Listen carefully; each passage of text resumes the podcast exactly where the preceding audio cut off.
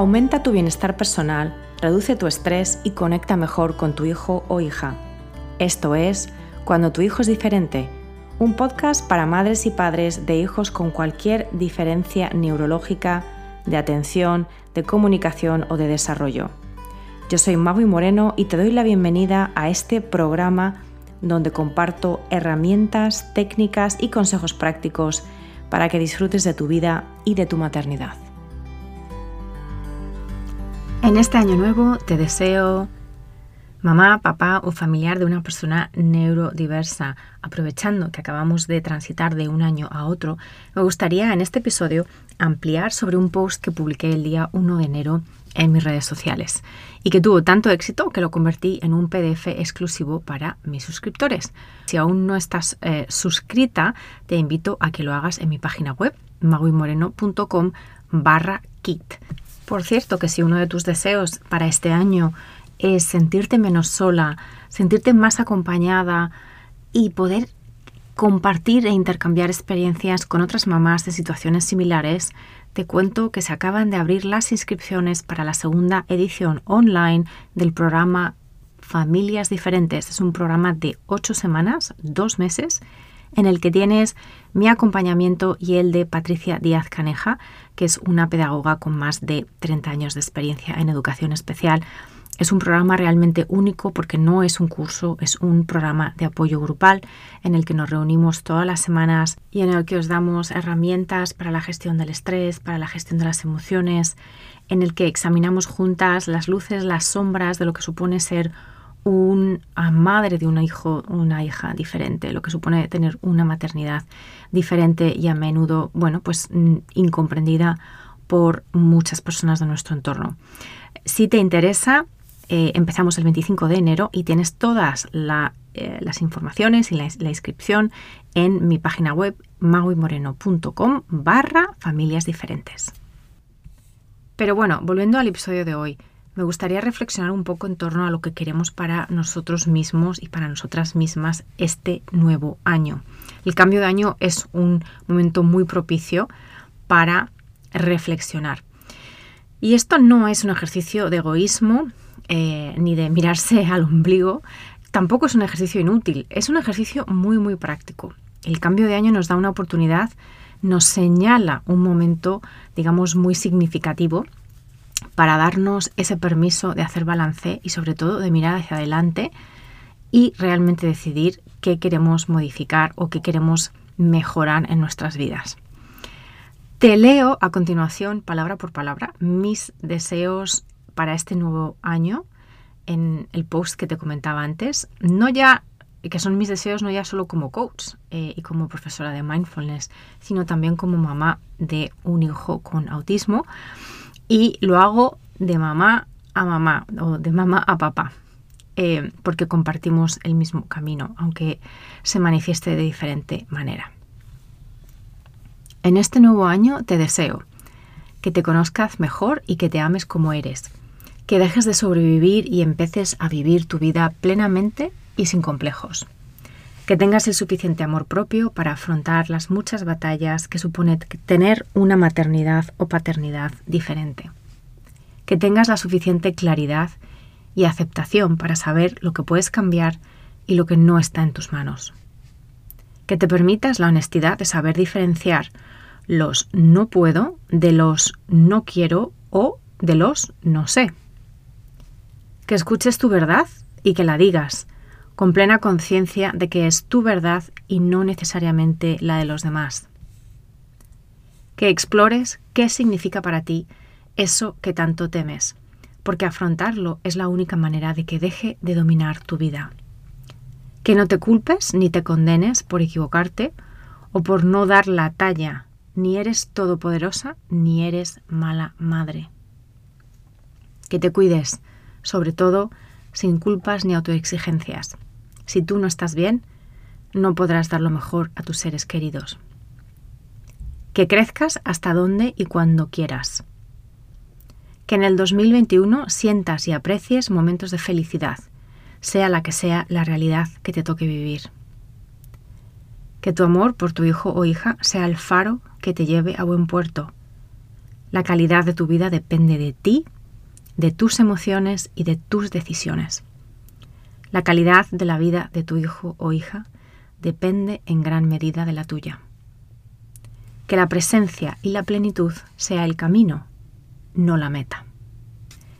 Y ahora, si me permites, me gustaría profundizar un poquito más en cada uno de estos deseos y darte algunas pautas al respecto e, e información adicional por si cualquiera de ellos te ha resonado en especial.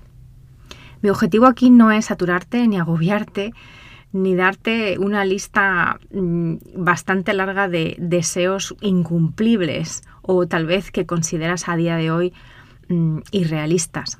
No se trata de agobiarte con información, que ya sabemos todos que estamos sobrados de información, sino más bien a animarte, a inspirarte, a que realmente reflexiones tú sobre qué quieres en tu vida.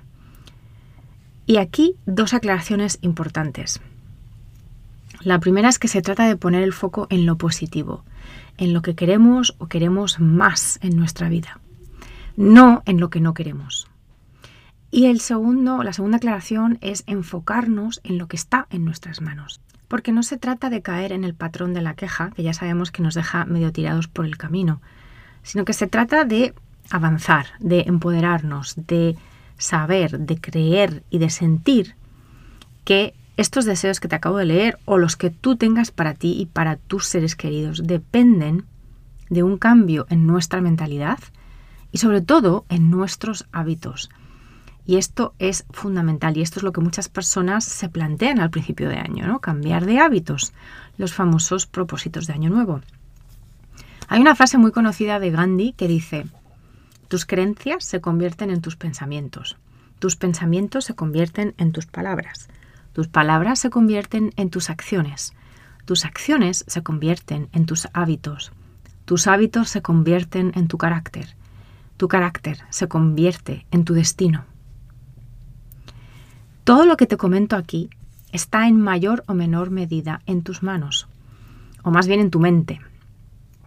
No se trata de que eh, te imagines una realidad alternativa o que crees o que sueñes con los ojos despiertos. No, no, se trata de que te empoderes de tus propias decisiones, de tus propios hábitos, que gestiones mejor tus emociones y que te des cuenta de cuál es el filtro que es tu mente, por donde pasa todo aquello que ocurre fuera. Que lo que ocurre fuera no siempre lo podemos cambiar, pero que sí podemos cambiar ese filtro por el que lo interpretamos. Así que vamos a ello. Para cada deseo, y son trece, te menciono episodios del podcast hasta la fecha que te aportan pautas para que se haga realidad o para ayudarte a que eso se haga realidad. Te invito a que te enfoques en una o dos áreas, eh, porque siempre puedes volver a escuchar este episodio más adelante e identificar otras. Enfócate en una o dos que sean importantes para ti en este momento, para no agobiarte, eh, y que escuches estos episodios si aún no lo has hecho o que les des un repaso si te lo pide así el corazón.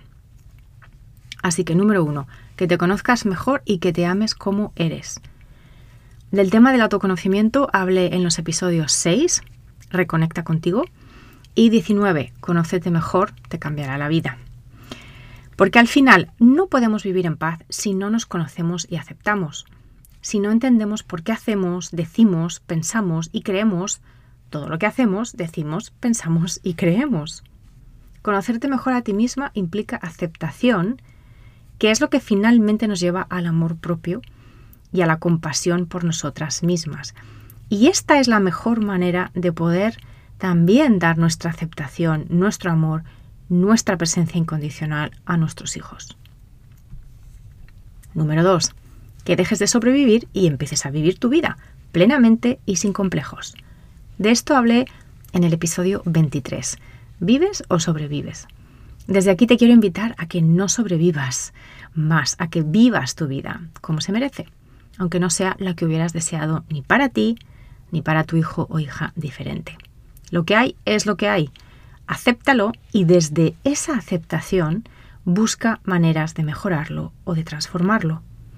Cuando gastamos nuestra energía en querer cambiar o negar o ignorar lo que no está en nuestras manos, pues ahí es donde caemos en la extenuación emocional, mental y física, en el cansancio.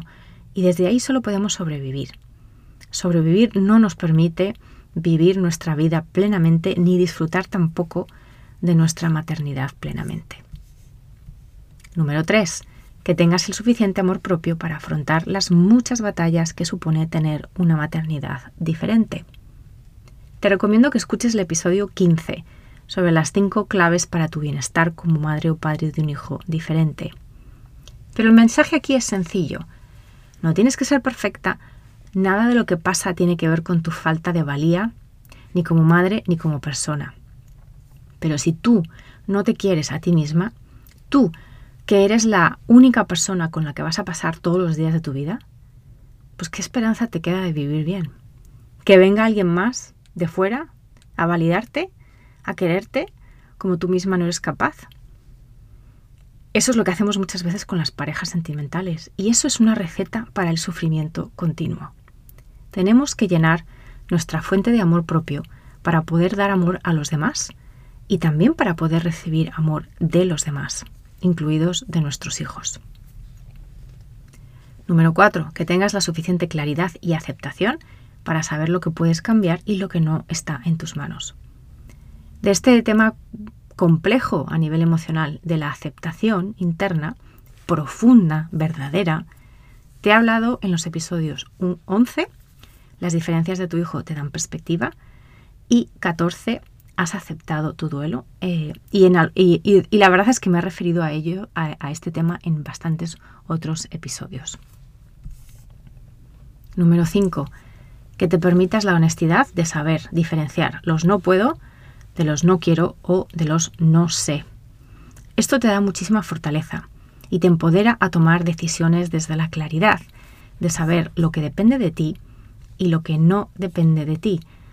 Y lo que depende de que pases a la acción, lo que depende de que te informes, o de que leas, o de que cambies algo a nivel tuyo, y lo que depende de los demás. Lo que depende de los demás no está en tus manos y es una fuente, a menudo inagotable, de pérdida de energía. Podemos ayudar a los demás, podemos ayudar a nuestros hijos, claro, y debemos. Pero no somos todopoderosas, no podemos cambiarles, no podemos cambiar quiénes son ellos, ni ellos, a nuestros hijos, ni a nadie más. Así que entender dónde está tu poder personal y también dónde está el límite de tu poder personal. De esto te hablo en el episodio veinticinco, cómo ser fuerte, y en el episodio veintinueve, cómo ayudar a tu hijo diferente, en el que te doy pautas muy prácticas. Número seis. Que escuches tu verdad y que la digas con plena conciencia de que es tu verdad y no necesariamente la de los demás. De esto te hablo, la verdad, en varios episodios porque es un tema importante, el tema de la comunicación asertiva. El episodio doce, cuando los amigos no entienden. El episodio diecisiete, autismo y emociones difíciles. El episodio veinte, cuando tu relación de pareja se resiente. El episodio cuarenta y uno, me molestan los comentarios ajenos. El episodio cuarenta y nueve, el doble filo de las etiquetas. Y el episodio cincuenta y dos, la relación con el resto de la familia. Número siete. Que explores qué significa para ti eso que tanto temes, porque afrontarlo es la única manera de que deje de dominar tu vida. Y esto es duro, porque aquí es donde está el trabajo personal verdadero, que muchas veces implica apoyo externo. Y eso es lo que también en parte me motiva a mí a hacer este trabajo. Ese acompañamiento, ese sostén a personas que están, digamos, quitando ese hechizo, ese, ese temor, que suelen ser todo un cúmulo de temores que no queremos ver, que no queremos explorar, ¿no? De esto te hablo en el episodio cinco, lo más difícil de, la, de las neurodiversidades, que es la incertidumbre. En el episodio diez, ¿por qué nos estresamos? En el diecisiete, otra vez, autismo y emociones difíciles. En el veintidós, ¿qué va a ser de mi hijo? En el treinta y tres, autosabotaje. En el treinta y seis, enfado como aliado con la gran Inma Buitrago. Esa fue una entrevista. Número ocho. Que no te culpes ni te condenes por equivocarte o por no dar la talla. Ni eres todopoderosa, ni eres mala madre. Aquí te dejo tres episodios que te pueden servir. El dieciséis, ¿qué hago con mi ansiedad? El cuarenta, ¿qué hago con mi frustración? Y el cuarenta y cinco, Eres buena madre con Bea Sánchez. También una entrevista muy bonita. Número nueve. Que te cuides, sobre todo, sin culpas ni autoexigencias. Si tú no estás bien, no podrás dar lo mejor a tus seres queridos. Y este es un, uno de mis temas favoritos realmente, el autocuidado. El cuidado propio de las madres y de las, de las familias, de los familiares, de personas neurodiversas. Te hablé de este tema a fondo en el episodio dieciocho, prácticas de autocuidado, y en el episodio treinta, en el que hablé concretamente del tema del agotamiento. El episodio treinta es Estoy agotada. diez. Que crezcas hasta donde y cuando quieras.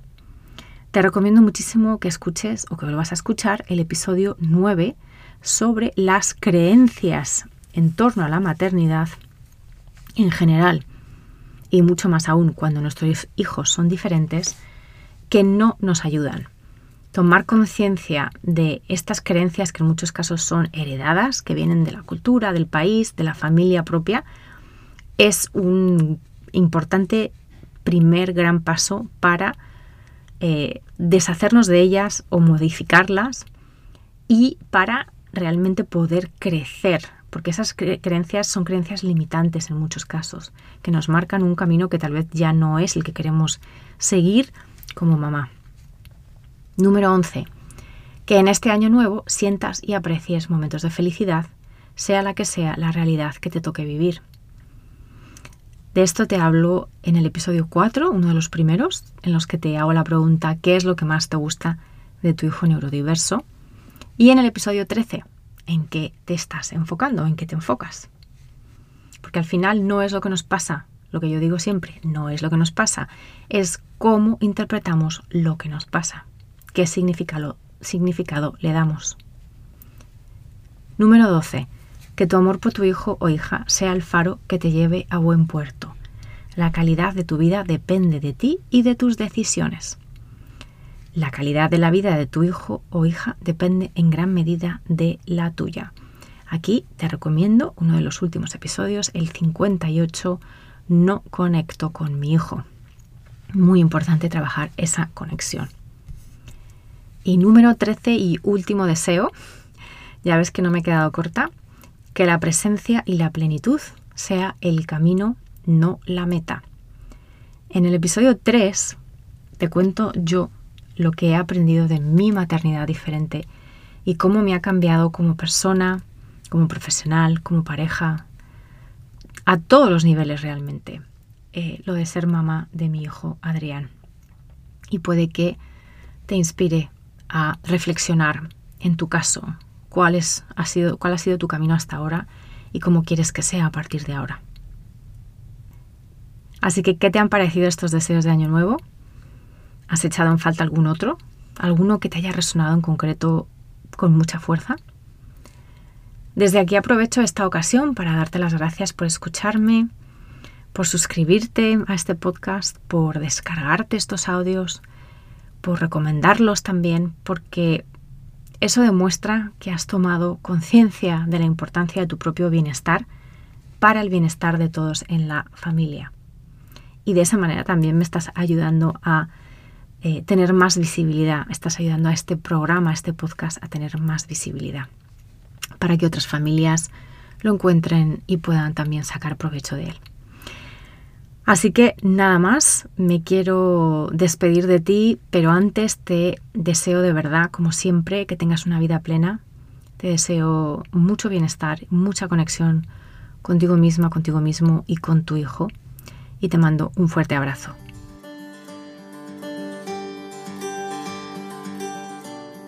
Gracias por escuchar Cuando tu hijo es diferente. Para no perderte ningún episodio, suscríbete en tu plataforma de podcast favorita o en YouTube. Si este episodio te ha aportado valor, por favor, compártelo con otras madres y padres en la misma situación. O deja un comentario o una reseña para aumentar la visibilidad de este programa y que pueda llegar a más gente como tú y como yo en busca de apoyo. Si quieres saber más de mí, de mi trabajo y acceder a recursos gratuitos como el kit de primera ayuda, visita mi página web magui moreno punto com.